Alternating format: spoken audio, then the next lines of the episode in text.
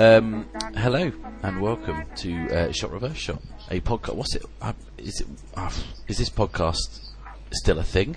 I kind of can't remember. It's been so long since we've done one. Um, but yeah, I believe Shot Reverse Shot is a podcast all about films.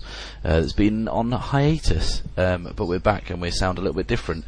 Um, and we sound different because um, there's been some changes. Um, but it's all right. We're still your mum and dad. um, Ed, where have we been? Well, I have uh, uh, taken had a bit of a jaunt over to the United States of America. Yep. Yep. Um, I moved here, uh, emigrated at the end of September, not long after the last episode we recorded, which may not actually have been released yet. No, it hasn't. So people might get a bit confused in uh, next month when they suddenly hear it's the old the old way again, and there'll be no mention of uh, the massive life changes. um, but uh, yeah, so I've I emigrated to America at the end of September and uh, got a job over here on the sixth of November, which uh, of course was the uh, day of the uh, U.S. election. Uh, I like to think that both uh, Barry Barry Obama and uh, myself have a kinship because we both got our, our jobs on the same day. Yep. He he, he passed his uh, his assessment, Mhm. His year long two billion dollar assessment, um, and I passed my half an hour interview to test computer games. When you got it, I think you? they are they are very much um, comparable. Yeah, when you got the job, did you stand up and just shout four more years? Kind of. I should. I wish I had. that would have been, that would've been fucking awesome. Um, yeah, I, we, we've we've not been recording for a while because uh, real life in in England has caught up with me, and I've been working like a motherfucker at uh, my job, so I have not really been available, um, and um, it kind of sucked. But you know, we had quite a few podcasts in the bag, um, and yeah, we've come to a year of shot reverse shot. Ed, how how, how have we done that? We're, we're one year old. It's our birthday today. I know, and we're very rambunctious and troublesome, aren't we? Yeah, um, but About to enter the terrible twos. Oh no, actually no. That- Terrible one. Yeah, well, it's just one, isn't it? It's just, you know, Yeah. No one's impressed. We got to one, um, but uh, I'm, The I'm mediocre pretty, one. I'm pretty impressed that we've we've we've managed to do a year's worth of podcasts. I mean, it doesn't seem like it seems like yesterday that we were sat. Uh, I think doing the 2011 episode. Well, actually, we did a pilot first, didn't we? And then we did the, the best of 2011, and that doesn't seem like that long ago. Well, I think it also seems uh, impressive to me, anyway, that we managed to get to a year because we had the most difficult birth of a podcast Mhm. imaginable. We recorded a pilot which sounded terrible. Yeah. but but at least had the core concept. Mhm. And we recorded a second episode which uh, was lost to the ether. Yeah. Yeah. because uh, um, the recording uh, ran out of uh, ran out of juice. Yeah. Um, not not creatively. It was a very free form and uh, fun uh, recording, if I remember correctly. Probably the best The one we've ever done. Yeah, the uh, actual uh, it's going it's going to be like our version of Smile, Yeah. except uh, we won't get together in forty years and record it No. and, and play it at Glastonbury. Um, and uh, so and then that and then uh, we just kind of. But even before then, you know, I think we, we were talking about making a podcast for months before actually starting it. Mhm. To the point where me, you, and um, Adam Batty of uh, Hope Lies, who uh, started the podcast with us, then bailed. Unbelievable. and then bailed. Um, he, uh, he, we, me, you, and him were at a press screening for, I believe, we need to, to talk about Kevin, and you basically said, "Are we going to make this fucking podcast or what?" Yeah. um, and both of us were just like, "Yeah, sure." And then I think we recorded the first one like a week later or something we did, yeah. but um, that was after months of hectoring. Yeah. So the fact that we've managed to keep going for a year, I think, is uh, is of note. And we've got um, literally thousands of listeners now. It started. Which is terrifying. Yeah, it is. it started kind of just uh, some people who were like, "Oh, you've done a podcast, very well done," etc., etc. Um, and then uh, it kind of, as we started to do more and more, it kind of grew exponentially. And um, it's either a like you know a kink in the uh, the stats reporting, which I, I don't want to admit to, but that could happen. but I think genuinely we have like thousands of worldwide listeners. Which uh, is wonderful news. We're big in Germany. I don't know how, but yes. Yeah. Us and Hasselhoff. Yeah, yeah, that, that that probably has something to do with it. Um, um, it's been a a bit of an odd year, 2012. Um, it seems uh, a little bit of a kind of uh, feast or famine year. I think I've found overall. Um, what have you looked at as kind of being the big stories or the big kind of happenings of 2012, Ed? Uh, well, I think the in, initially, uh, I think the, the thing was certainly in terms of the uh, the Oscars. You know, at the start of the year, it started with the the artist winning the Oscars, which I think was probably the most pleasant surprise um, we've seen at the Oscars in many a year. Um, you know, because that was a delightful um, little film that could uh, and was actually not ponderous or uh, in any way a chore to sit through. It was just a really hugely entertaining film that managed to somehow overcome the fact it was uh, foreign and silent. Although I suppose if it's silent, it can't really be foreign. That's a good point. Um, um, and uh, managed to you know do fantastically well. And that was that was a really nice start to the year. Uh, and then from there, you know, you kind of got the the blo- the summer season was all really exciting to begin with because yeah, the the Avengers came out and was you know even before the Avengers, you know, the the Hunger Games came out and shocked everyone by how massively successful it was. And then the Avengers came along and was even more successful. And then everyone was really really excited for the Dark Knight Rises. And then the Aurora shooting happened, which was uh, kind of I think it's kind of cast a pall over pretty much the entire year in many ways. Yeah, it was a kind of um, something that didn't really register.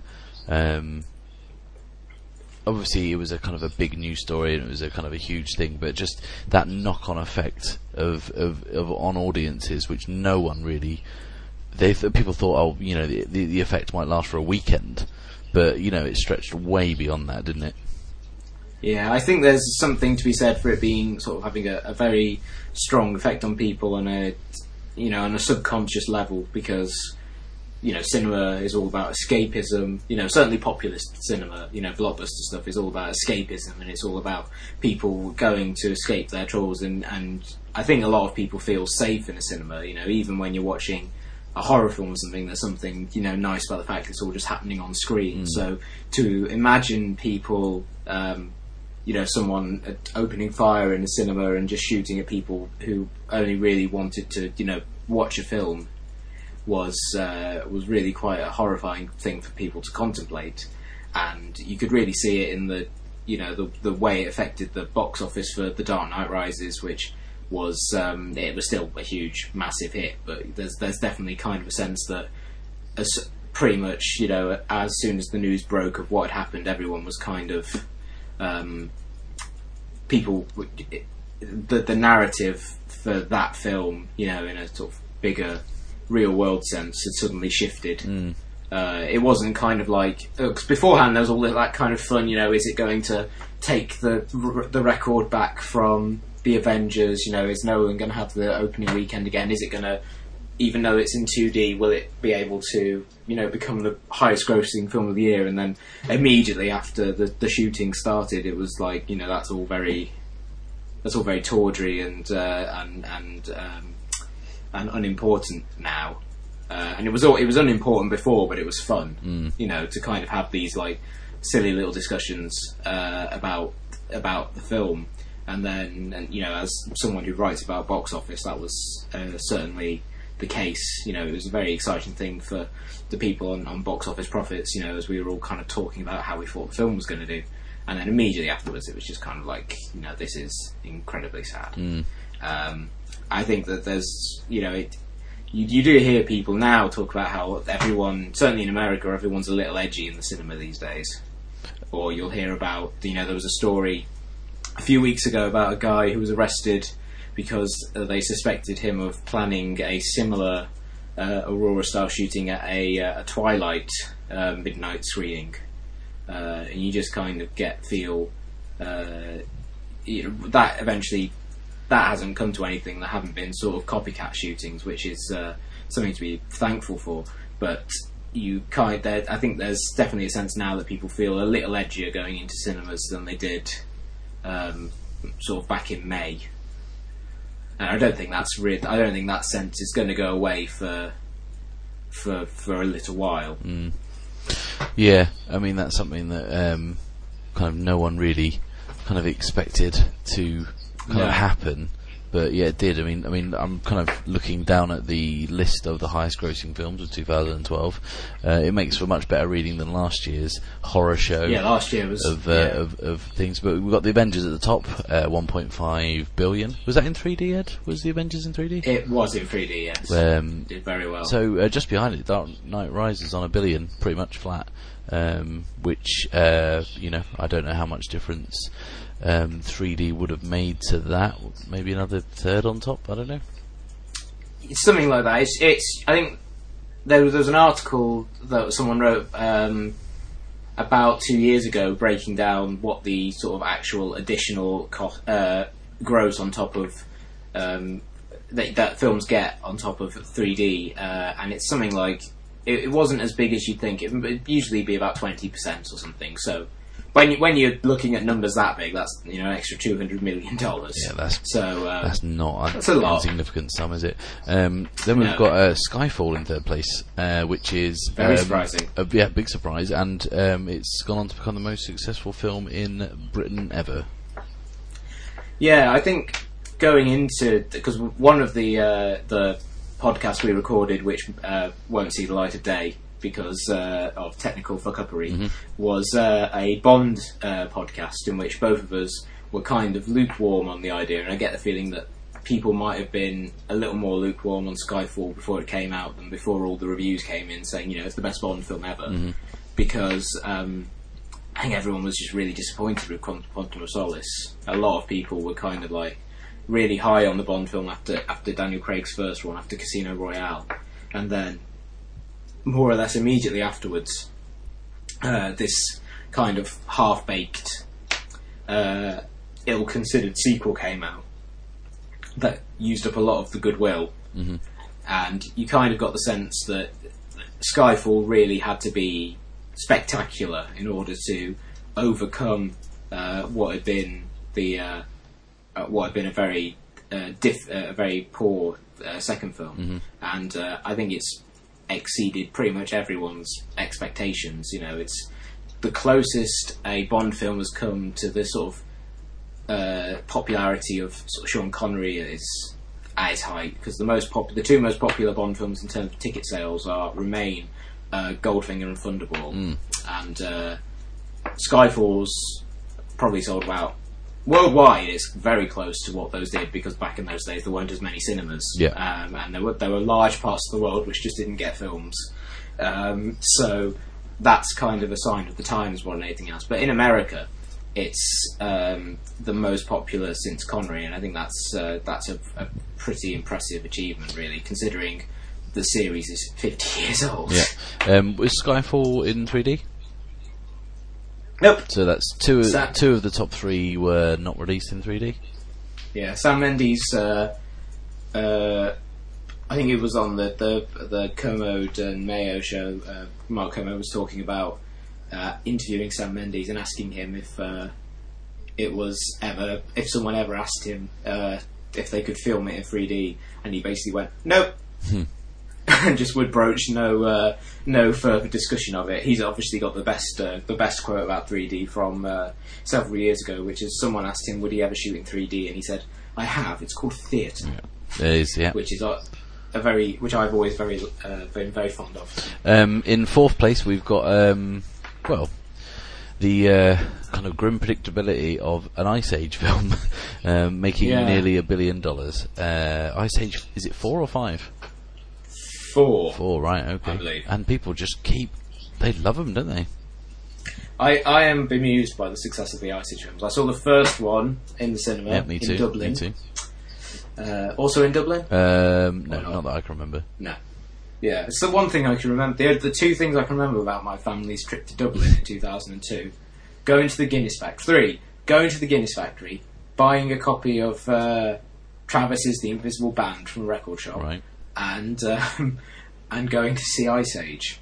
I don't know why. Well, that's what they. Dublin's a lovely city. That's what they recommend you the do in the guide, isn't it? Go to a record shop, buy a Travis album, go and see an Ice Age film. Um, but yeah, I mean, uh, I'm not saying they're inexplicably popular because they've clearly got a kind of appeal to young, very small children. It's not really a kind of Pixar crowd, is it? Ice Age. No, I think were it not for the character of Scrat, Mm-hmm. the you know the little rat who's always trying to get the acorn, um, those films would have been complete non-starters. Because those films, essentially, they are essentially little, sort of fairly anarchic and strange shorts that are kind of crammed into these fairly boring and broad uh, kids' films, and uh, you kind of get the feeling that it owes it all to the Scrat stuff, which is actually, you know, the rest of the films fail, but those film, those little shorts are always quite entertaining in and of themselves, which is why whenever they've kind of like teased them um, before they release the proper trailers, which go through all the stuff about you know plot or whatever, it's always a Scrat short. That's always the thing because they they they know that that's what the fan base actually like about the films. That's the part that everyone agrees on is actually quite fun. Um, in fifth place, um, we've got a, a film which, um, yeah, was the long-awaited uh, reboot of the Spider-Man franchise, which we've been we've had to we've had we've had to hang on for for ten years to see this reboot, rebooted. Um, the Amazing Spider-Man uh, at nearly three quarters of a billion. Um, I saw that the other day. I thought it was shit. I've uh, terrible. It's an awful film. The thing is, though, uh, there's there's two films this year that I think of as kind of almost like the forgotten hits because they were really successful films that did well, but almost no one seems to be talking about them. And they are The Amazing Spider-Man. They're both reboots, incidentally. The Amazing Spider-Man and The Bourne Legacy, both of which came out this year. Both of which were essentially rebooting series started in 2002. Neither of which anyone kind of like talked of outside of their opening sort of couple of weeks. Yeah. They were kind of like, that happened. Mm. Uh, let's Let's talk about Let's something else. Yeah. The thing is about Amazing Spider-Man is it, it felt like two films wedged together because the first half was, even though I just kind of felt like I'm waiting and waiting for all the things I know are going to happen just to happen. You know what I mean? Yeah. Um, but like, they actually had some kind of cool practical effects when he was jumping around. Because the thing I didn't like about the Raimi ones was after a while, as soon as the the hood goes on, he turns into a kind of flying CGI rubber man who's completely weightless and just bounces off for everything. And um, yeah, true to form, that happened in, in this one as well. Just kind of degenerated, and, and the fucking crocodile thing, the lizard man, holy shit! yeah. Yeah. It's like watching that on a also- Mega Drive game or something. that was the thing um, that it, it, it felt like you're right it did feel like two films because the first half was very much uh, kind of like yeah we're going to ground this and it's going to be you know all about the relationships and everything like that. And then they bring in one of the more ridiculous villains um, which they're doing even more um, the next one which is going to be Jamie Foxx as uh, Electro or whatever his name is the guy who uh, in the comics is like bright green with um, lightning bolts all around his body. Um, I'm going to love to see their realistic take on that. Yeah. Um, and I just thought that it had it had this really weird tone that never really gelled. Which was on the one hand there was this kind of like oh he's you know brooding and this difficult teenager, which I quite liked in a way because. Um, I liked the idea of them basically saying that Pete, uh, Peter Parker is kind of an arsehole that has to uh, go through this ama- uh, terrible emotional trauma of his uncle's death in order to actually become a good person. He gets over it quite Uh, quickly though in this film. Yeah, and also he doesn't catch the guy, which I kind of felt was a misstep on, on their part. You know, whatever your uh, problems the, the Raimi films have, I always like the fact that um, he found the guy that killed Uncle Ben, and then the guy kind of died by accident because it had that sort of sense of he's never ever going to get the satisfaction that he was looking for. Mm. He, he he saw the guy and knew that he was the one respon that he could have stopped his uncle from being killed if he'd not uh, if he'd stopped the guy from stealing all that money. But when it came to it, he couldn't kill him, and now he'll never get the sort of satisfaction, and that kind of spurs him on. Whereas in this one, he just kind of uh, the guy kills him, then he just kind of disappears. I did like the idea that um, I did think it was quite funny that his quest becomes going around and beating up similar-looking criminals Mm. until like he's um, like uh, it's a video game where they can only afford like three different models of villain. Yeah. And it's the same henchman over and over again. But so uh, so you have the dark side, but then they have these like attempts at like really wacky humor, like the bit where he's um, uh, you know taunting the guy with the basketball, or where he's waiting for the lizard in that spider web and he's playing a game on his phone Mm, God. and stuff like that, which were just kind of like you kind of think these bits aren't horrible, but they are not at all in keeping with the rest of the film. Mm. Like even in the slightest. And it was And long just- as well. It was so long. Yeah, yeah. A Spider-Man film shouldn't be more than two hours. That's the problem with uh, with the third Spider-Man film, the third Raimi one. Um, The other the other two might be two hours, but I think they probably go they probably go a lot quicker yeah. because they're just they're just a lot more fast moving. Um, in sixth place, we have a film which is uh, very close to our hearts. Um, it is the concluding part of the Twilight Saga, Breaking Dawn Part 2. Now, it's close to our hearts because we did something rather silly over the summer, didn't we? We watched all of the Twilight films back to back in the uh, in a weird, twisted human experiment we dubbed the Twiathlon. Um, Yep. But I haven't yet capped the saga. I haven't capped it off. I haven't watched the last film yet. Have you? No, I don't want it to be over. Yeah, that's the thing. That's the problem.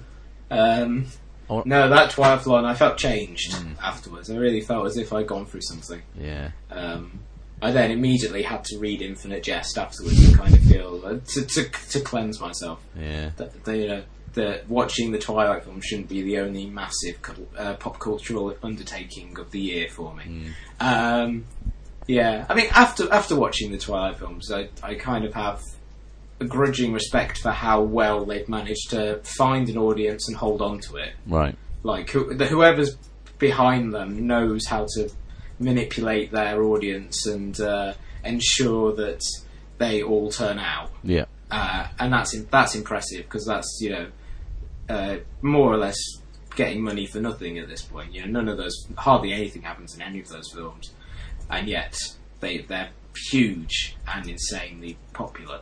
Um, but at the same time, having watched them, I can genuinely just look at them and say, "Oh, these are terrible." Mm.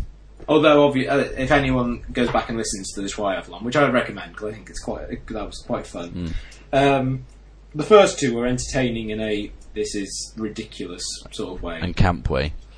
yeah, New Moon was a lot of fun. That was a lot of fun. New Moon. That was a lot of fun to watch. Um, I really, I really want to know what happens to Bella's car and her dad. Yes, that was, that was the, Those- the biggest thing that we were worried about is uh, her dad's alcoholism and her truck. Yeah, if the truck gets destroyed, I, I don't think I'll be able to forgive him. But I mean, that is in sixth place at the moment, but it's still on general release and it's only a couple of million behind Spider Man, so I imagine that will rise. But uh, in uh, seventh place on our list, um, we have uh, another sequel um, of a series that keeps on going for young children is Madagascar 3. Which I haven't seen, but I have been sent a screener of for awards consideration. So Wow.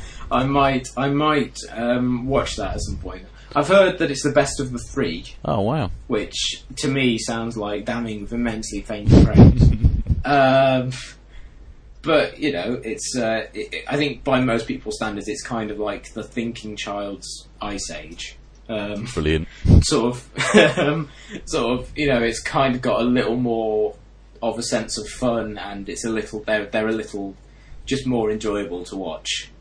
Uh, and I think that seems to have been reflected in this one because this one's been massively more successful than either of the previous ones. Um, which again is kind of a reflection of changing patterns worldwide. You know, worldwide box office is getting a, is is becoming more profitable for for American films than it has been in the past.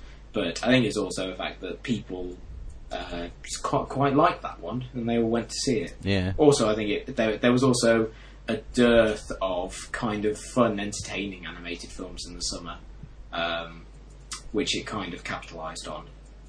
Yeah. Um, one place below that, um, a uh, well, it's a franchise film, but out of all of the ones in this list so far, this is a new franchise beginning. This is uh, the Hunger Games, uh, which was very popular earlier this year. huge, amazingly popular. I'm very, I was very surprised. I knew the books were popular, um, but when it uh, when it came out, there was this kind of sense that you know it's the books are they haven't had long to kind of develop a big audience. You know, as popular in the same way that you know the Harry Potter films. By the time the first Harry Potter film had come out, the, the first book had been published like four years ago, and it had become this kind of all-consuming phenomenon in a way that the Hunger Games hadn't. Um, and then it came out and it just kind of just like blew everyone out of the water. I think it's a very good example of of um, hype working exactly as it's intended to, which is that for the month or so beforehand, n- and no one could talk about anything except the Hunger Games. It seemed like everyone was discussing it.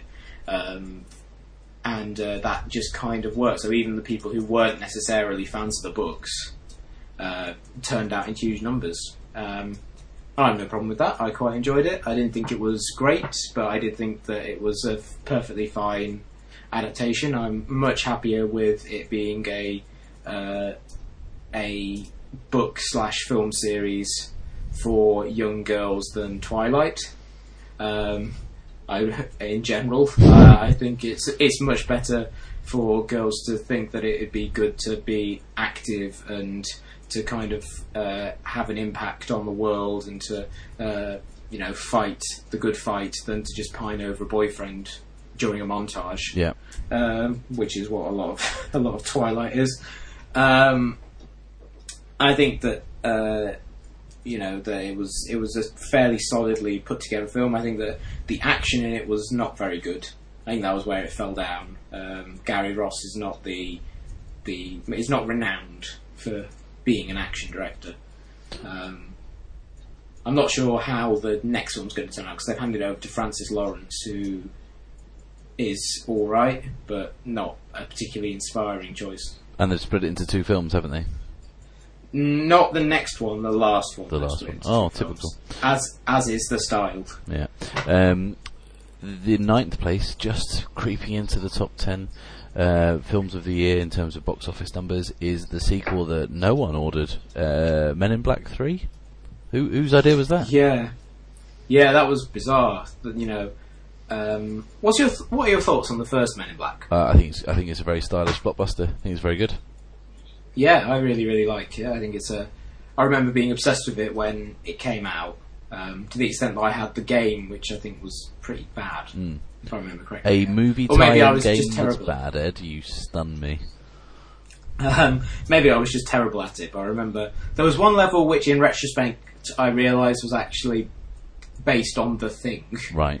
which is an interesting choice. Um, it was all like J and K go up to like an Arctic base to search for a shapeshifter, which is, I'd say, fairly closely modelled on the thing. Yeah. But um, yeah, I think the first one was great. The second one, I think, was probably the f- is the one of the first examples I can think of of going to see a film and being truly, utterly disappointed. um, more so uh, than something like the Phantom Menace or whatever, because I, I I really really loved Star Wars, but I think that I hadn't had enough time to kind of develop a love of Star Wars because I only really start I only really saw Star Wars for the first time in like 1996. Mm. So I only really had three years, whereas um, Men in Black was like five years, and I really got into it, and I really, you know, I like read the novelization and all that sort of stuff um, of the first film. So I was really jazzed to see what would happen with the second one, and then it was just, just such crushing disappointment. Uh, it's hardly surprising that it took ten years for them to uh, make another one. And they had a lot of problems Um, with it, didn't they? It got delayed several times. Yeah, supposedly it cost over three hundred million dollars. Blimey. because of like reshoots and stuff like that. Um, I think they probably had a lot of trouble getting Tommy Lee Jones to sign on, as evidenced by the fact that he's barely in it, Right. because he dies very early on, uh, or he is erased from history very early on, and then they have to go back in time, and then it's Josh Brolin for the rest of it. Right. Um, which does seem kind of like uh, he signed on for the least amount of screen time they could possibly give him, Right. uh, but the most probably the most money. Uh, I think out of all the of the top ten uh, films that are here, I think Men in Black Three, probably with the exception of Twilight Saga, is probably the least well reviewed out of all these. I mean, all of the other films in the top ten um, have you know had all right reviews. Even the Amazing Spider-Man got some praise from somewhere. yeah, It's much Yeah, I better. think- Last year's list was a was a, a kind of veritable kind of car crash of you know Transformers twos and threes and all that kind of shit. It was horrible. Yeah. Yeah, this year in general, uh, we'll talk about how the, the the year in film in general, but I think in terms of blockbusters, this year was nowhere near as terrible as recent years. It was all kind of more more mediocre, Mm. which I think is is uh, is more than we can expect from from mainstream cinema at this point. Uh, that sounds very cynical. I, I do think there are there are lots of fun films that are released every year, but usually the ones that kind of write that make the most money are the ones that have the least effort and love and care put into them. So to see ones that are not reprehensible uh, doing well, I think is is uh, something of note. Well, speaking of uh, of films that haven't had effort and care uh, go into them, um, number ten is uh, the this list of, of ten is completed by the film Brave, which uh, is a Pixar film, and I was being mildly controversial there by saying it was uh, not made with care and all that kind of stuff, um, because I really really disliked that film, which is surprising because I'm a big Pixar fan. Yeah, I am too. I mean, I wasn't, I wasn't as down on it as you or some other uh, people have been, uh, but it's it's definitely been one of their sort of more mildly received. Like even the people who, the people who rave about it are in shorter supply than there were for sort of you know your ups and your WALL-Es and your Toy Story threes. Uh, and I think even and the if you're looking at kind of like the the spread, the statistical spread of people, I think most reviewers kind of fall into the uh, sort of B, B minus, Mm. three star sort of range, which uh, is is very is, is that's low for Pixar, really, isn't it? I mean, so it's an improvement from Cars two, but it's uh, it's still not. Um, not up to their usual exceedingly high standard. Do you think that Um, they've, with Cars 2 and then Brave, they've kind of, I mean, they, they've had a couple of hiccups along the road in terms of films that were, I mean, Cars wasn't particularly well received, but it wasn't dreadfully received. Um, but now they've had two in a row that have been, Mm. that's unusual for them. Do you think that whatever they do next, I'm not actually sure what they are doing next, but whatever they do next, Uh, is it, is it not make or break, but is it, you know, is there more pressure on it than, than any other film? The next one they've got is Mars. Uni- is um, not Mars Monsters University. Mars University is the um, is the university in Futurama.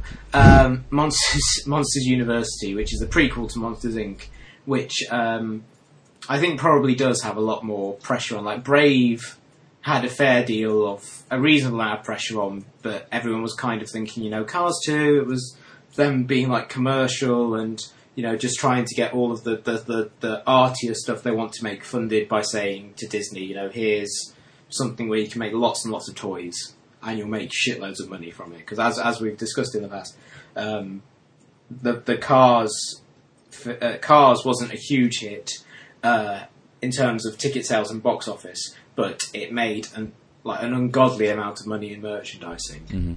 and that's why Cars 2 exists because it meant that they could create like Japanese cars, they could create uh, you know like the Ferrari, they could do all of this sort of stuff and make a huge amount of money selling the new characters to kids. And um, I think Brave, everyone was kind of thinking, you know, you know, Brave's going to be one of the ones that's going to be uh, uh, the, the another one of the artistically sort of credit, creditable ones. Uh, and it sort of was, but wasn't really. It was. It. I get. It. It, it didn't feel as crashly commercial as Cars 2, but I still think it ended up being sort of mediocre. Mm. It was like three Ah. three films in one, wasn't it, Brave? Yeah, each of which was okay. And one of which was How to Train Your Dragon.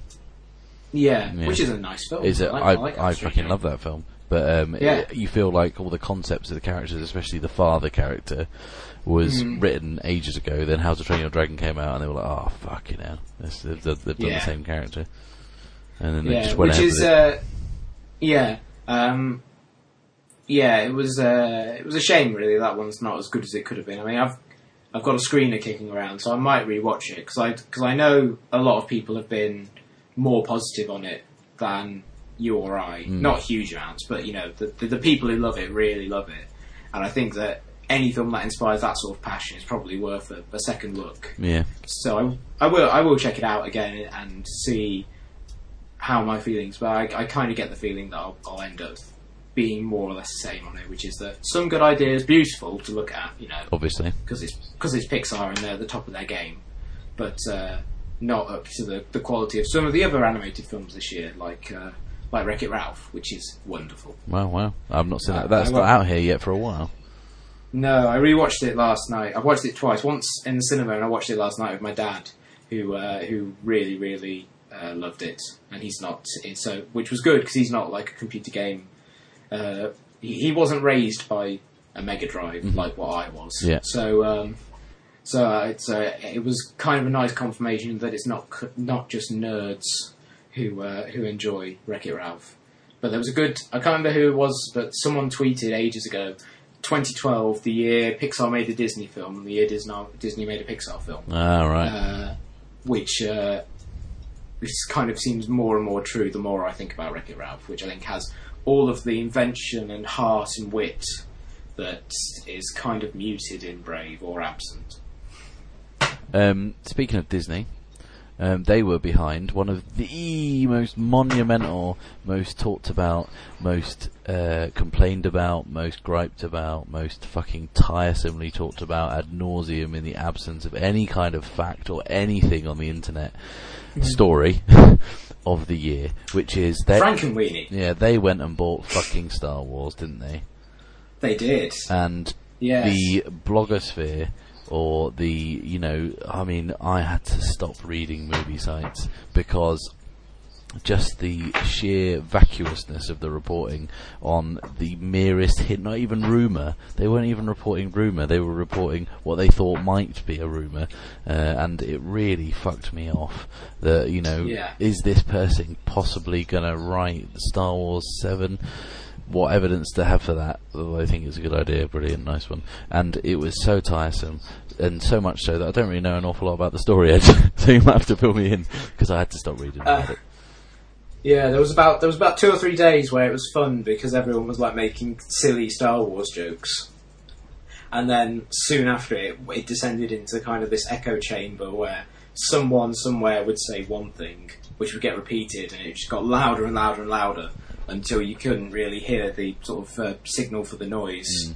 Uh, it was a very faint signal anyway because they've basically revealed nothing Yeah, um, about what the next Star Wars film is.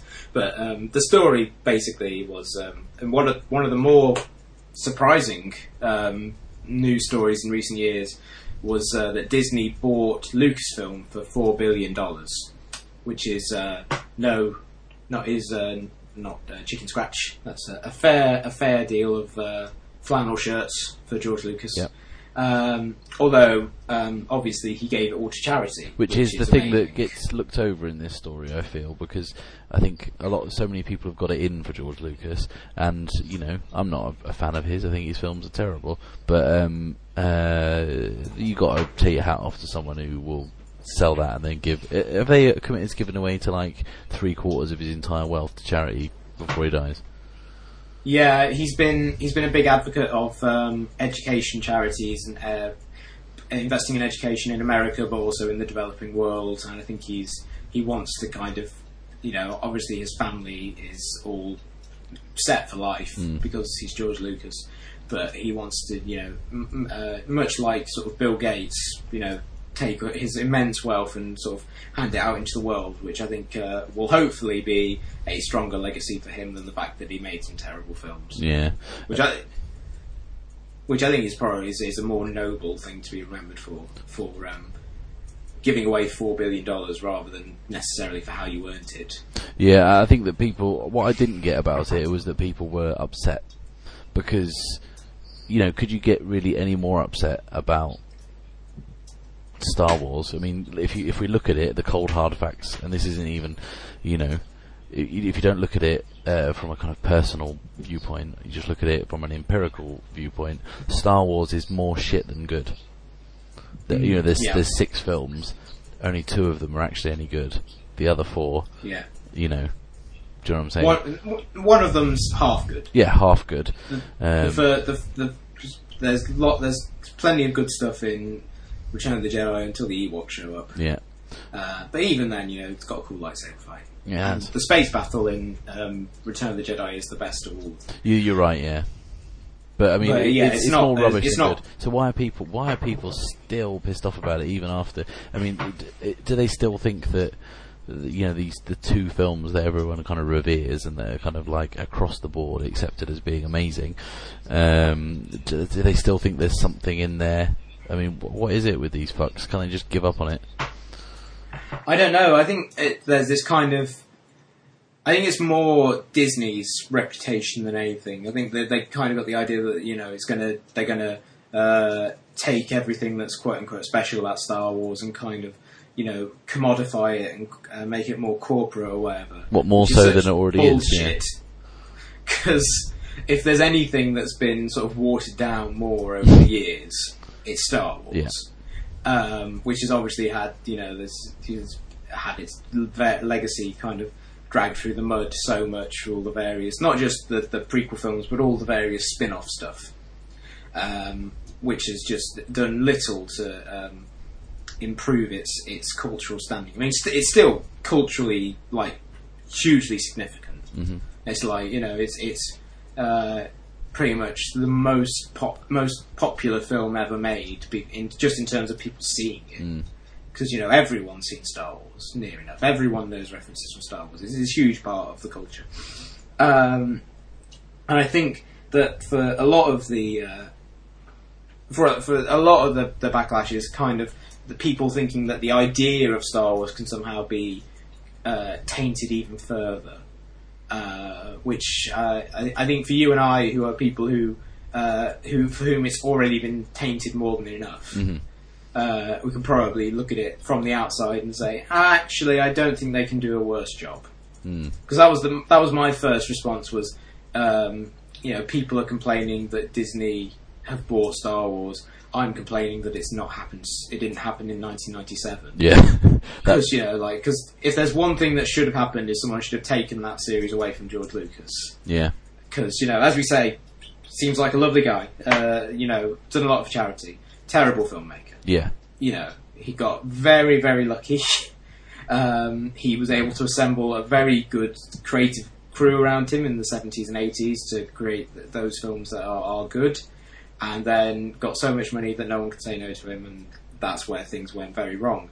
Um, so I and I think that the worst that can happen is that the subsequent you, you might end up with the, the same thing happening as with the Marvel films because most because a fair few of the Marvel films have been made under the eye of Disney because Disney bought Marvel some several years ago, and which would be that they are perfectly serviceable, reasonably well made blockbusters, which is a step up. yeah.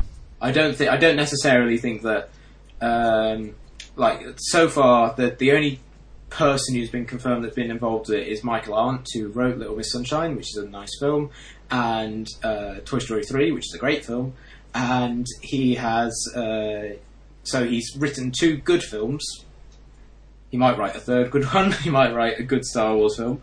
Um, and no one else. So it's too early for anyone to say whether or not it's going to be good. Currently, the rumoured director uh, that everyone's kind of thinking it's going to be is Matthew Vaughn, the director of Kick-Ass and um, X-Men First Class, um, who I don't really rate that much. I don't, I don't really like either of those films. I don't. But um, he's a, he's a solid workman-like director who can probably do something reasonably good with it, with a good script. The, the problem with both of his previous films is that they were made with, from not very good ideas. Mm. Um, so I think that um, with a solid script, he could probably make a solid Star Wars film. And uh, I think that all the hand wringing over the, the future of the franchise is nonsense. Yeah, I concur. Really, And um, absolute nonsense. that's uh, yeah. I feel like we should just end the podcast there. um, but no, we've got we've got so much more to talk about um, because uh, as much as it has been um, uh, a kind of a kind of black hole which everything has fallen into in the last kind of month or so. This kind of Disney Star Wars film. There did there were other things happening this year. Um, several people had. Um, we'll do a little thing now called uh, Good Year Bad Year, where some people had good years and some people had bad years. It's it, you know it's not a great little. We're we're not going to make a jingle for this bit. Let's just say that much. Sadly, Um, but uh, yeah, I mean, it was all billed at the start. You brought this up a couple of weeks ago. That it was billed um, this year as the, the year of Taylor Kitsch, um, the year that the young man from Friday Night Lights would cross over because he was he had several leads in big films um, that could have seen his star kind of rise. Where did it all go wrong, Ed? Well, I think the the prob- the main problem was that um, Taylor Kitsch. I uh, now I've said this in the past, but I think Taylor Kitsch is a wonderful actor. I think he's really great in Friday Night Lights. He, you know, evolved so great in such a wonderful way over the course of th- that five years of that show, uh, from being this sort of like. Um, it's kind of like the pretty boy at the start to being this sort of tragic, uh, noble figure by the end, uh, in a way that um, I think surprised everyone really. Um, and he was he was this uh, charismatic guy who was you know very loose and funny and uh, really good at improvisation. And essentially, all anyone saw in him f- from the films that he was casting this year was the pretty boy Yeah. That was what they they so all they they kind of like shoved him into uh, sort of very bland roles. John Carter, whoever the fuck he played in Battleship, um, and th- that didn't play to his strengths at all.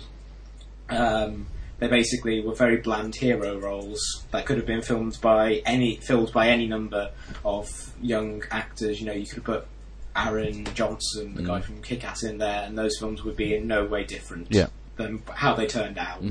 Uh, and uh, it's a shame, really, because I think those far and away, the, the tragedy of it is that more people, even though both of them were kind of like huge flops, certainly in America, worldwide they did slightly better, but even then, more people saw John Carter than will ever see Friday Night Lights Yeah. Like more it will have sold more tickets than uh, than anyone will ever see Friday Night Lights. So for most people, that's who he'll be. He'll be that guy who's kind of boring, Yeah.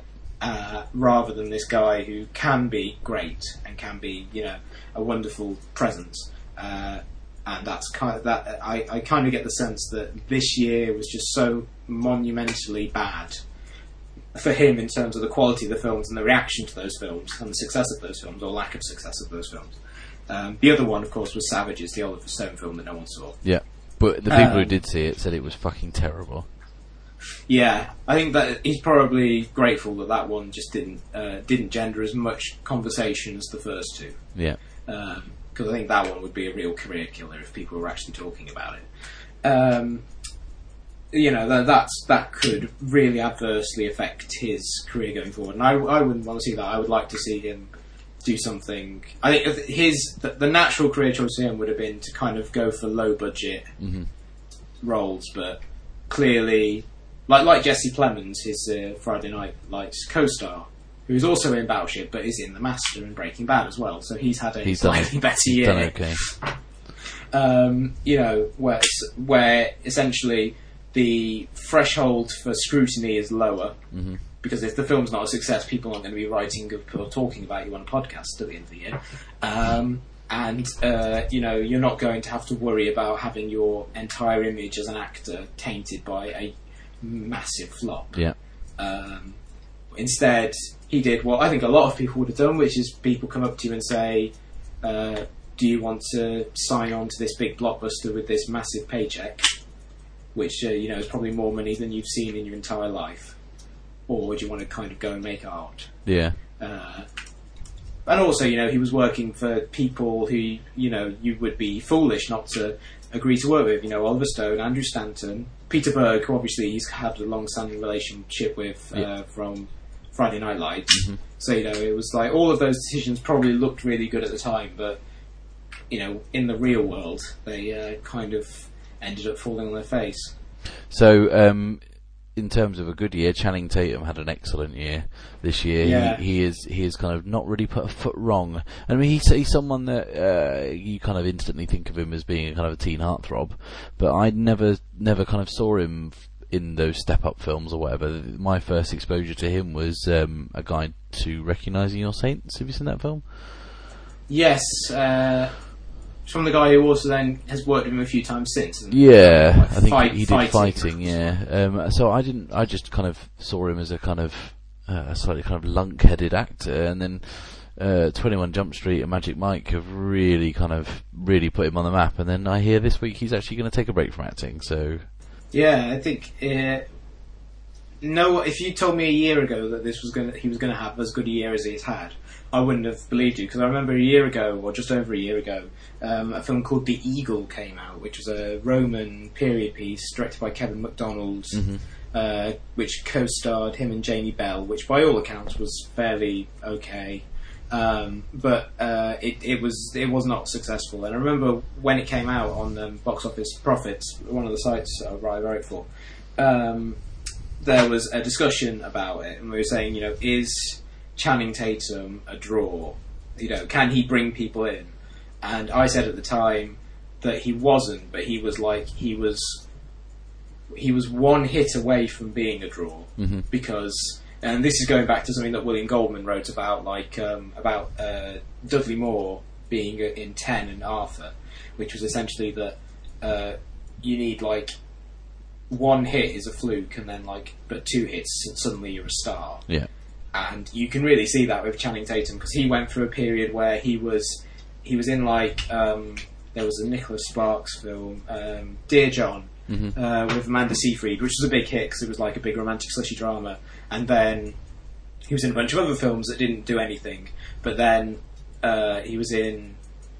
What was the other one? The Vow, which was like the big romantic drama that he was in at the start of the year, which was uh, was another big hit mm. and it was kind of like, and that came on, and then suddenly, like three weeks later, it was Twenty One Jump Street, which was an even bigger hit. Mhm. And it was kind of this. There was this kind of this suddenly knock-on effect where he went from being that guy who was in like a couple of popular films to being someone that people were actually quite excited about Mm. seeing a new film by.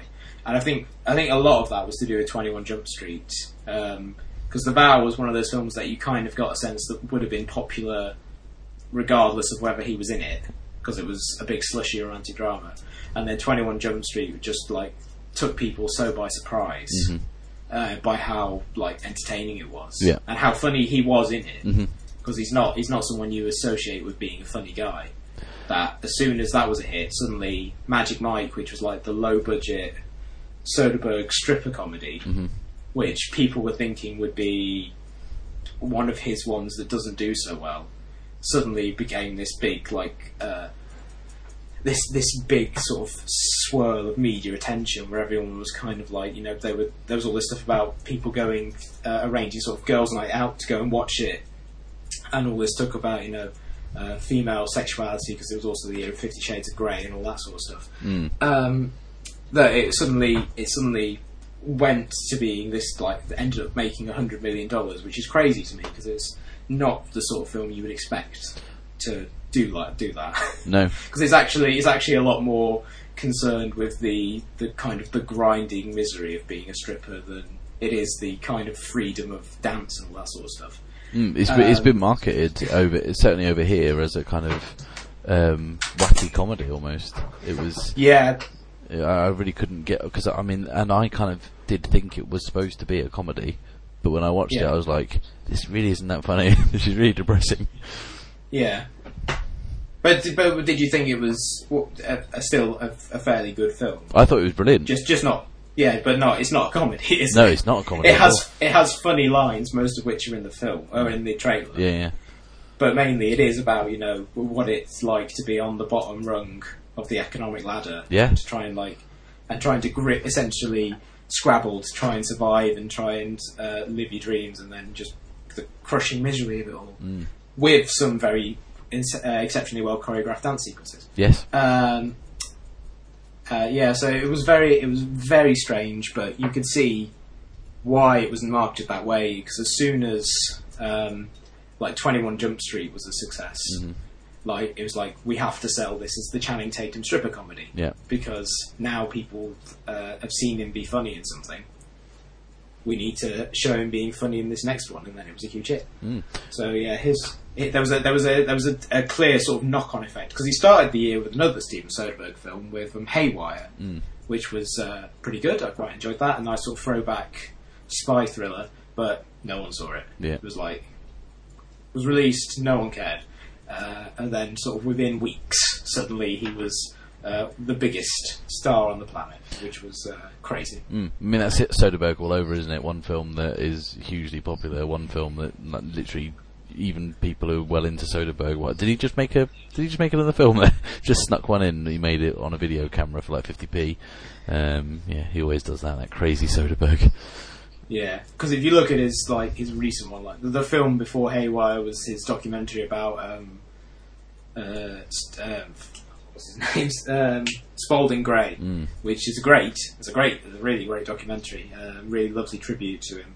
But uh, yeah, and then the next thing is sort of weird uh, throwback to sort of seventies spy thrillers and centered around an MMA star. The one after that's like an, a, a stripper drama. It's just like he's a he's a he's a delightfully merc- mercurial talent, mm. Soderbergh. He's a loose I, I really, I hope he doesn't retire, or at least he doesn't. Uh, he only takes a few years away because uh, part of the fun of him is just wondering what the fuck he's going to do next. Yeah, totally. Um, bad year for uh, Clint Eastwood. Uh, for a, for a few Yeah. reasons, uh, most notably his appearance at the Democratic convention. Um, Republican, the other one. Yeah, that one. Yeah, the Republican. Oh, he's a, he's a bad guy, isn't he? Yeah. um, he's a Republican uh, convention. He turned up and did a uh, skit with a chair, and um, even some of the Republicans were like, "Oh, dude, dude, that was bad. Why did you do It was that?" a, it was an improvisational masterclass. um, yeah, it was just so it was just so so bizarre, really, because you know when afterwards they asked him what was it that h- h- what was the thinking behind it, and he said that he only agreed to speak if they weren't allowed to look at what he was going to do beforehand. Then he hadn't thought of anything, and he was sat in the waiting room before being going on stage, and he saw a chair, and suddenly it all came to him.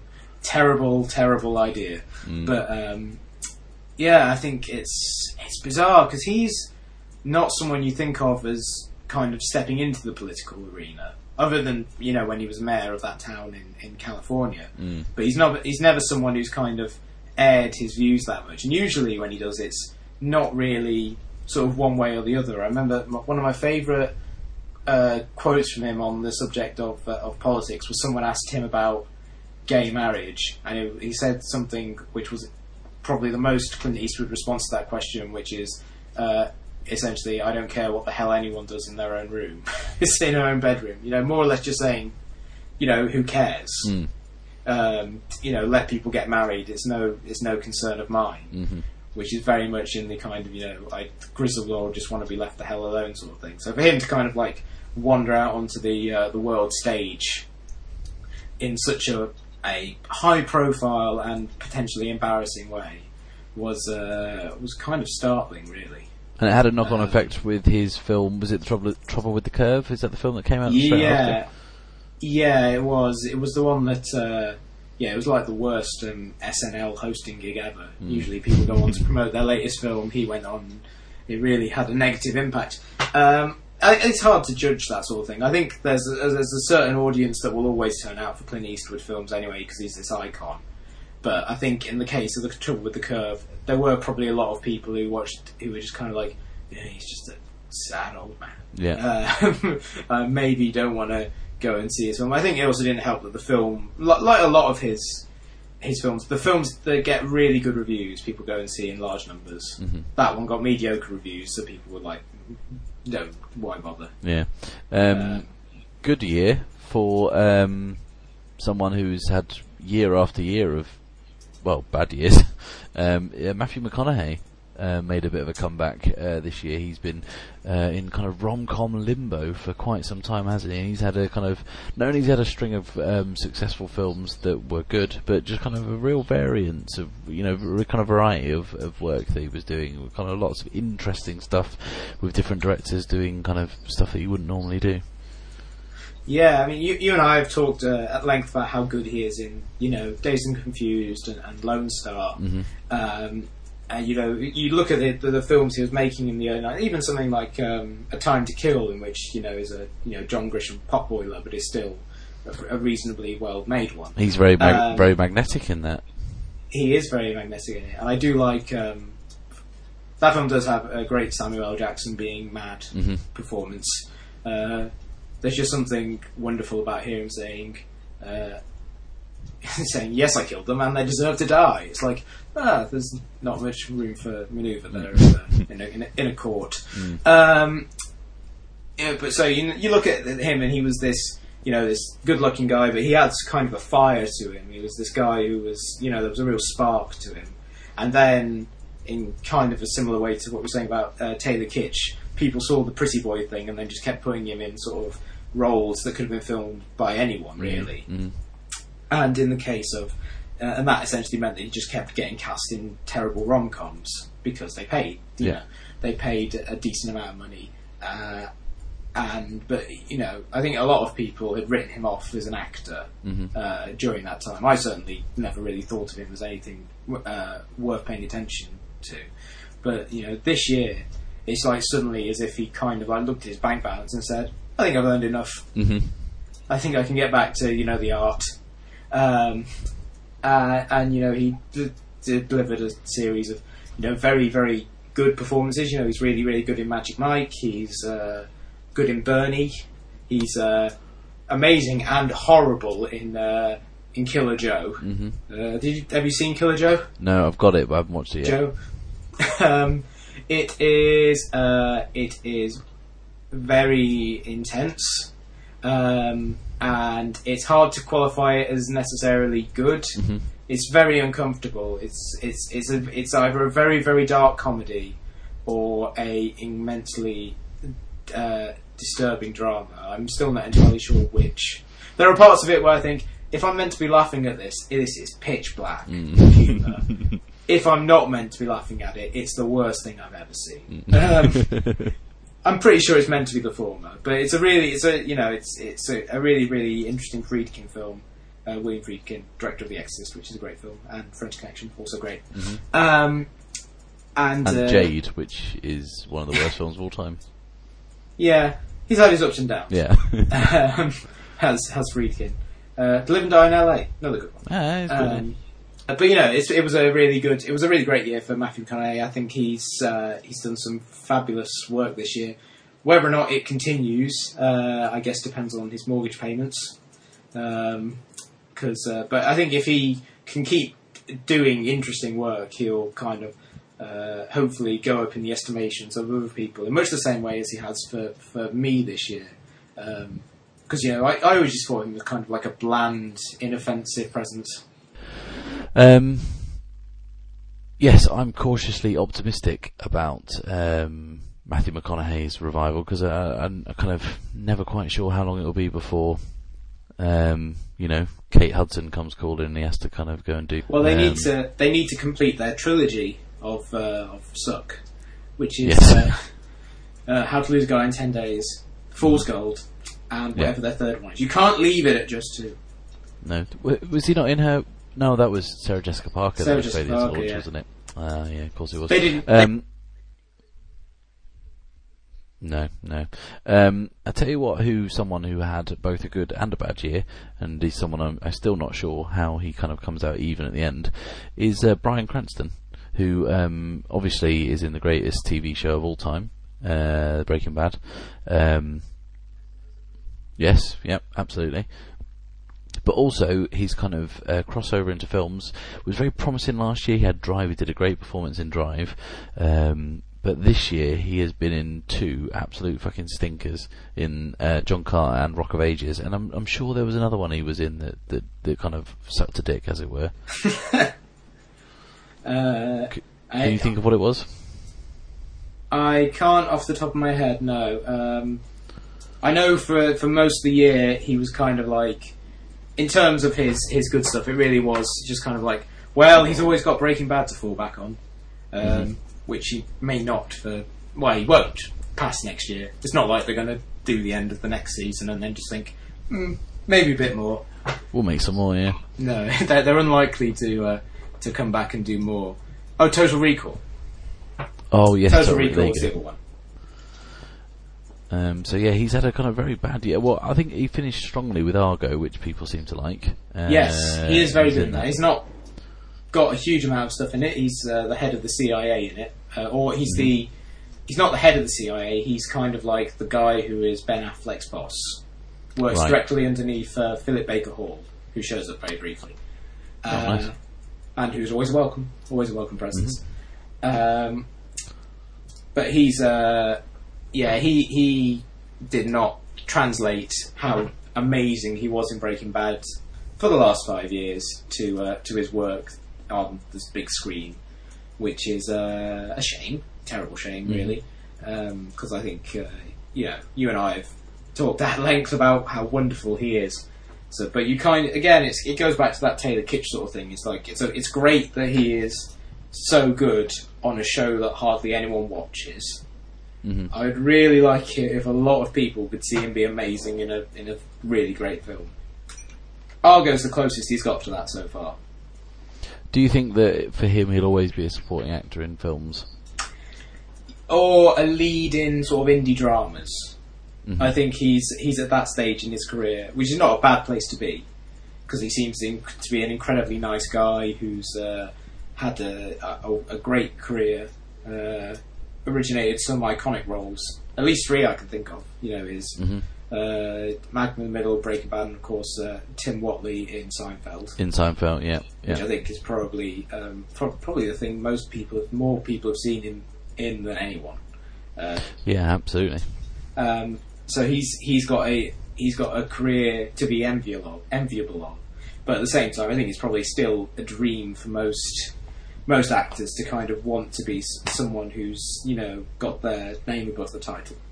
Um, and I kind of get the feeling that's not going to happen unless it's for films that uh, you know are aiming at a small audience. But then again, that might be the best place for him in terms of you know put giving out a really great performance.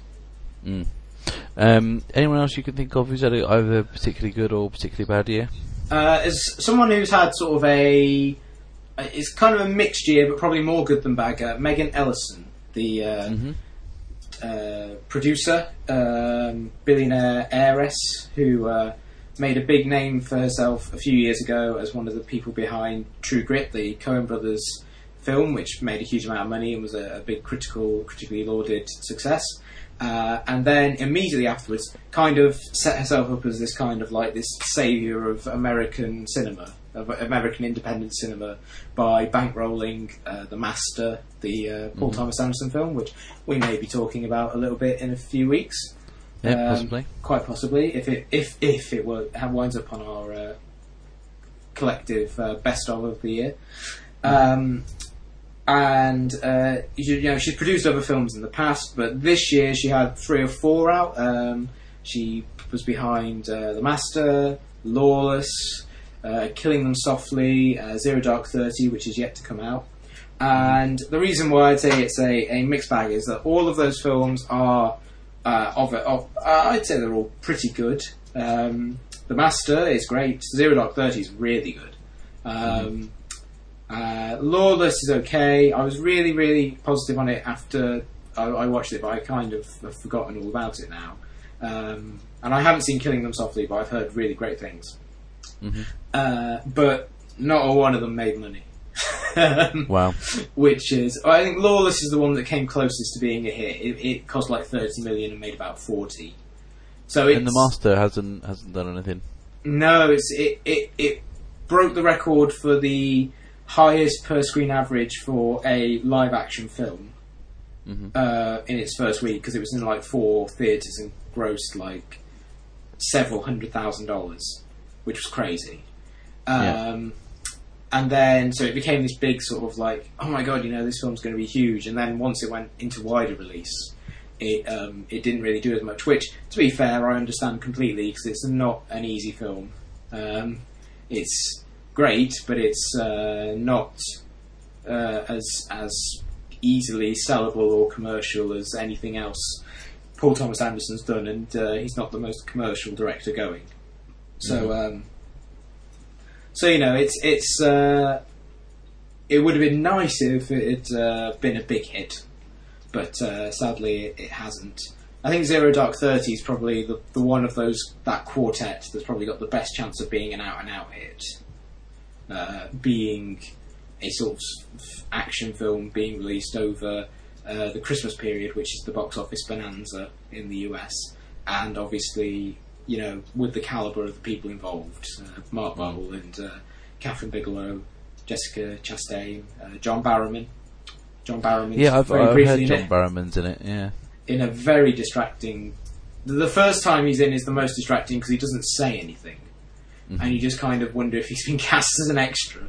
Um, and then the second time he's cast in it, it's even more distracting because he's in a scene with Jessica Chastain, James Gandolfini, and Mark Duplass.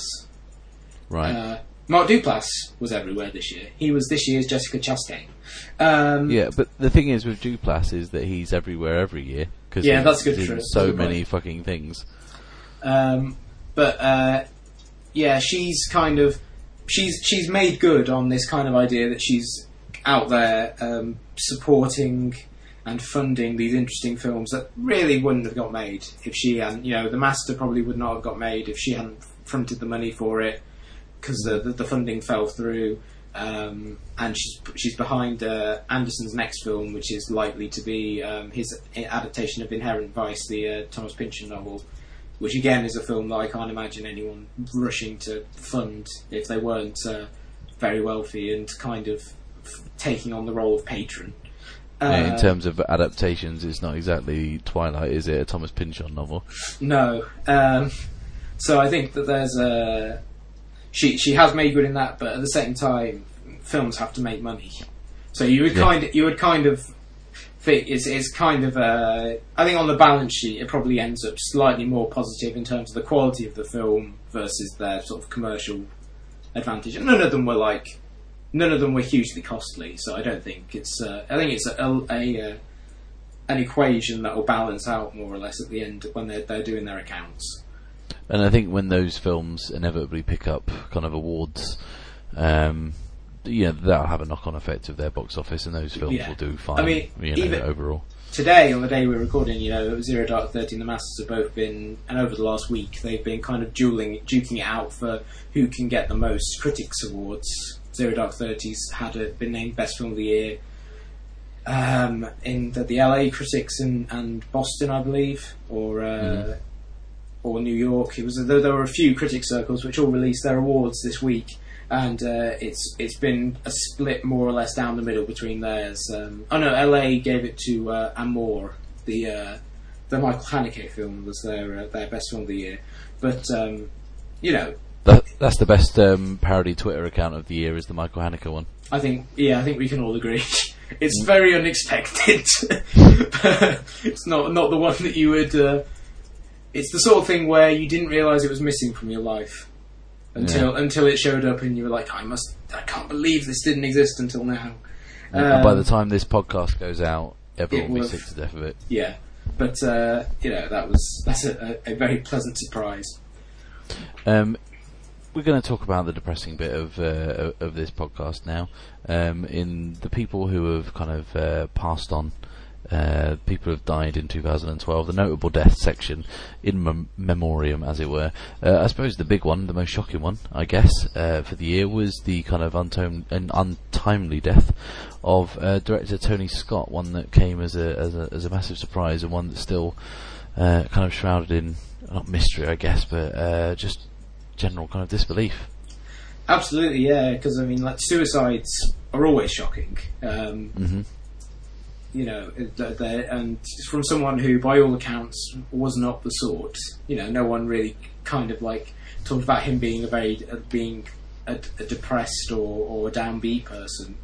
Um, It came as a, an immense shock, um, and uh, I think also I think you, you kind of it's it's a weird thing to say, but you, you, you'd imagine if someone was going to sort of kill themselves, it'd be someone who was like an artist, Mm. you know, someone who was like really suffering for their art, as opposed to someone who was a hugely successful commercial director.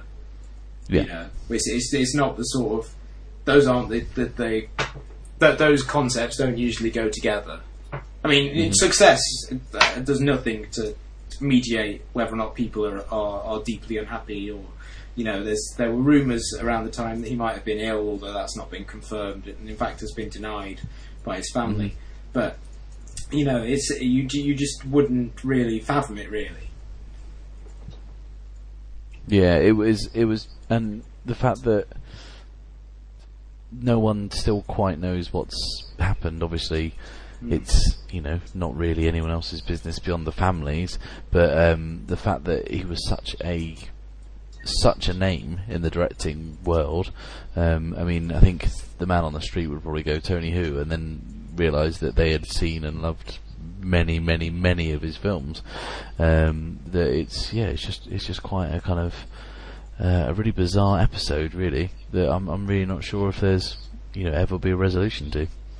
Yeah, um, I think Pete. It, it, yeah, unless they announce that you know he was ill or, or there was some sort of note or anything, I think people will never really know what happened there, which will of course fuel the kind of sense of uncertainty over it, which uh, in some ways is probably uh, will probably do more to kind of fuel interest in it. Which I think is, Um, is something that probably shouldn't happen. I think it is something that should be left as a private matter, and that people Yeah, should totally. not not let it overshadow his uh, his body of work, which uh, is uneven, um, Mhm. but uh, I, you know he made some very very good action films. I think he was a cut above the Michael Bays of the world when it came to um, sort of big scale action blockbusters. Undeniably, a huge uh, influence on on the form uh, on on blockbuster entertainment hmm and uh, you know someone who had his own distinct style and made some uh, some some really some, some really terrific. I think uh, Man on Fire is great. I think that's a really really great film. I really enjoyed Unstoppable. Uh, hmm uh, yeah, um, the uh, Crimson Tide's very very good. Yeah. Um, Oh, Yeah, and uh, uh, uh, uh, True Romance obviously is uh, is is terrific. yeah, that's my like least favourite of all his films. Oh, right. I I'm one of those people who really hates True Romance. Oh. Uh, I, I kind of I always wonder what it could have been like that film had to been directed by someone um, with a bit of subtlety. I'm not really sure. Uh, he, is, he was not a subtle director. no. Um, uh, other kind of notable deaths this year. Uh, it was sad to see Ben Gazzara go. Um, Hmm. The kind of uh, character actor, but also was a kind of leading man in a lot of John Cassavetes films. Um, also responsible for one of the most ludicrous performances of all time in the film Roadhouse. He plays the villain in Roadhouse, and and oh my god, that that performance has to be seen to be believed. um, but you know, he he is someone who's you know been there, seen it all, and you know he's got one hell of a, a CV. Yeah, it's uh, it's always sad to see someone go who's kind of, you, you know, the, the, those people who were always around. They were always in lots of things because it's kind of as if uh, you know a, a, this kind of it's kind of like waking up one day and realizing that uh, a room in the house has suddenly disappeared. It's like I don't, you know, I personally wasn't kind of like before Ben Gazzara died. I wasn't kind of thinking, you know, about him too much. It wasn't like a constantly thinking, you know, I wonder what Ben Gazzara is up to. But then, but then, like after he died, you kind of like think, you know, wow, he was he was absolutely amazing. You know, he, he was, was, he yeah. wasn't always at the forefront of my mind, but as soon as you go, you realise what you've lost. Uh, Yeah. But yeah, you know, his work with Cassavetes is, is astonishing. Husbands is great. With uh, Mm-hmm. his, his- I I think that was the first Cassavetes film I ever saw, and it was uh, had a, had a gr- great and profound impact because I'd, I'd never really seen anything like it. And his performance in it Mm. is, is particularly great. Um, Ernest Borgnine, a uh, a kind of one of the old school heavyweights. Uh, he uh, sadly passed away this year. I have to confess, I actually already thought he was dead, and that sounds terrible to say, but I did think that.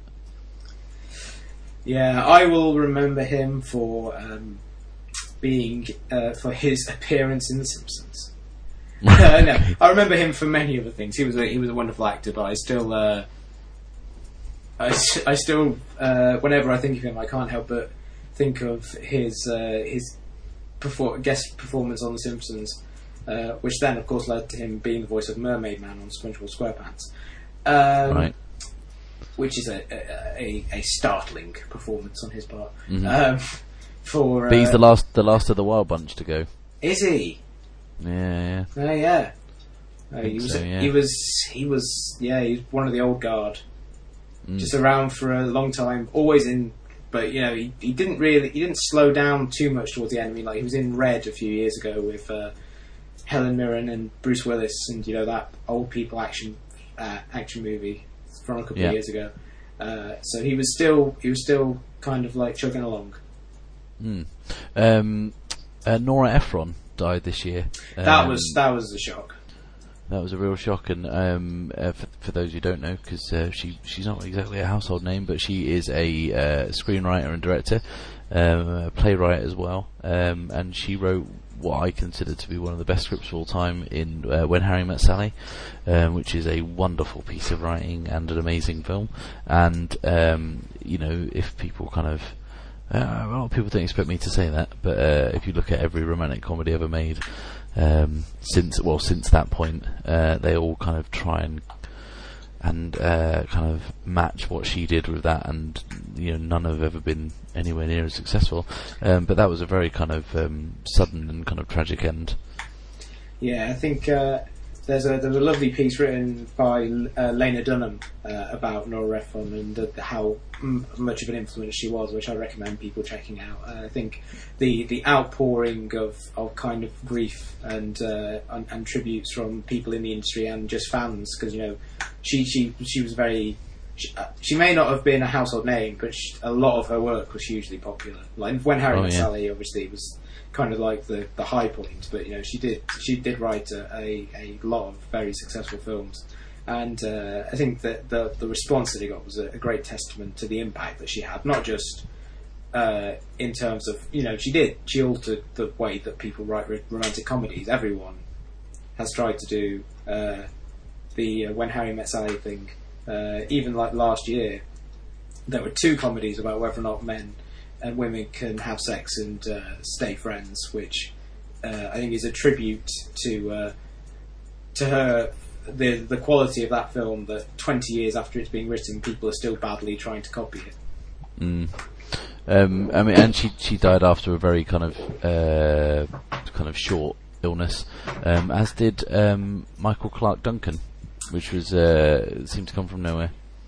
Yes, a, a, a fine actor, uh, hmm very uh, delightful presence in pretty much everything he was in, even though he was often uh, terrifying because he was Yeah. such a, a hulking figure.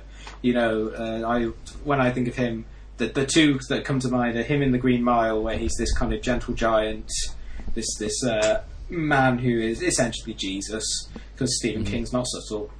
Uh, No. Even names him John Coffey, JC. Well done, Yeah. Steve. Um, and uh, you know, the other one is like him in Sin City, where he's Yeah. just this man who's just like all brawn and uh, implied menace because he's just this huge hulking figure. But he, you know, if, if you see him in uh, interviews and, and stuff like that, and also you know just when he was in sort of more light-hearted stuff, he just seemed to be this guy who was very sort of vivacious and fun. Uh, Yeah, very, uh, very uh, great loss. In all honesty, I didn't really want to kind of dwell too much on it because if you start if you start looking at the in memoriam sections on uh, on uh, you know at the end of the year, you kind of get a bit sad. It's hard not it's hard not to because you just kind of think of all the great work that's gone and all the great stuff that you're not going to see because they're not around, they're not going to make more. Yeah. Uh, I'd like just like to give a, a little shout out to.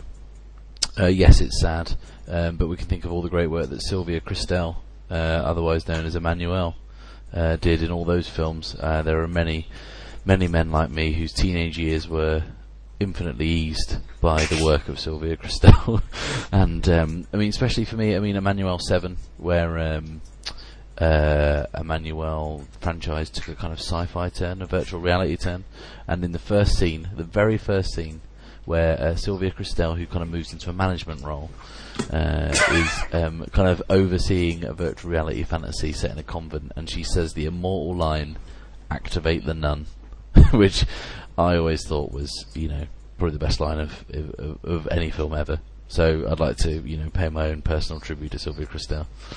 Um, I wonder if she'll make the Oscar roll. Uh, I'm sure she was in some non-Emmanuelle um, films over the years. Mm. Um, so I would, I, I, I would think so. Uh, Place your bets now. Um, Maybe yeah, not. um, uh, maybe not. Uh, I, d- I don't think it will be another Brad Renfro uh, being left Oh, yeah. out of the uh, the Oscars. Yeah, yeah, they would never do that again. Um, so, in all, all in all, Ed, I mean, 2011, our first podcast that we did, uh, we uh, sung the praises of 2011. It was a, a wonderful year all round, and uh, a lot of interesting stuff uh, happening, uh, and a lot of great films. Uh, how was 2012?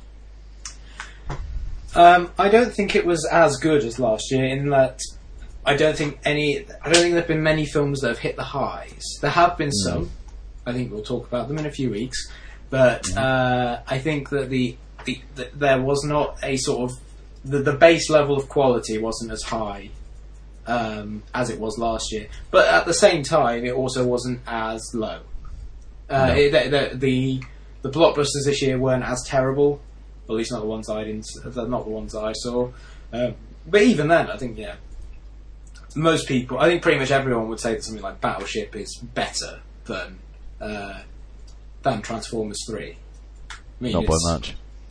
but it's still something. Um, Yeah. it's still something at least. Um, and I think that um, this year is not. It's not uh, going to go down as one of the classics, but No. I think I think there was a, an, a a sort of base level of quality that was, you know, reasonable and uh, fairly fairly good. Um, as I say, there were some absolute sort of um, cast iron great films, a couple of masterpieces maybe um, released this year, but there weren't any sign of like unbelievable stinkers either. So I think Yeah. that's not a bad that's not a bad place to be. Um, last year we had a you know it was a real kind of banner year for British film, and this year it's been kind of uh, much quieter. I mean, it would be hard to top what happened last year, but uh, yeah, much more low key this year from Blighty. Yeah, I think it'd be um, it would be hard to sustain that much considering the way the British industry is i- is is funded. You know, we don't really have the money to kind of constantly be cranking out films. Um, I think last year was probably more of a a, a chance uh, of a chance happening of a lot of really interesting films all coming out at once Yeah, um, which probably won't happen for a few more years. I'd like it'd be good if it happens sooner, but it probably Mhm. won't. Um, I think we'll probably, but th- that doesn't mean that you know there were no good British films released this year. It just means that there were less, um, and they would probably will probably get a few years where you'll get like a couple of of good, really good British films released every year, and then hopefully every five or ten years we'll have a year like 2011 where everyone's kind of like, yes, we can really do it. mm, the British are coming, etc.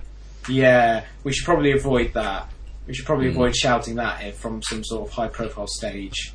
Yeah, let's keep the hubris down. Yeah, You know what I mean? We're known for our reserve. Yes, absolutely. Um, is that like jam and stuff?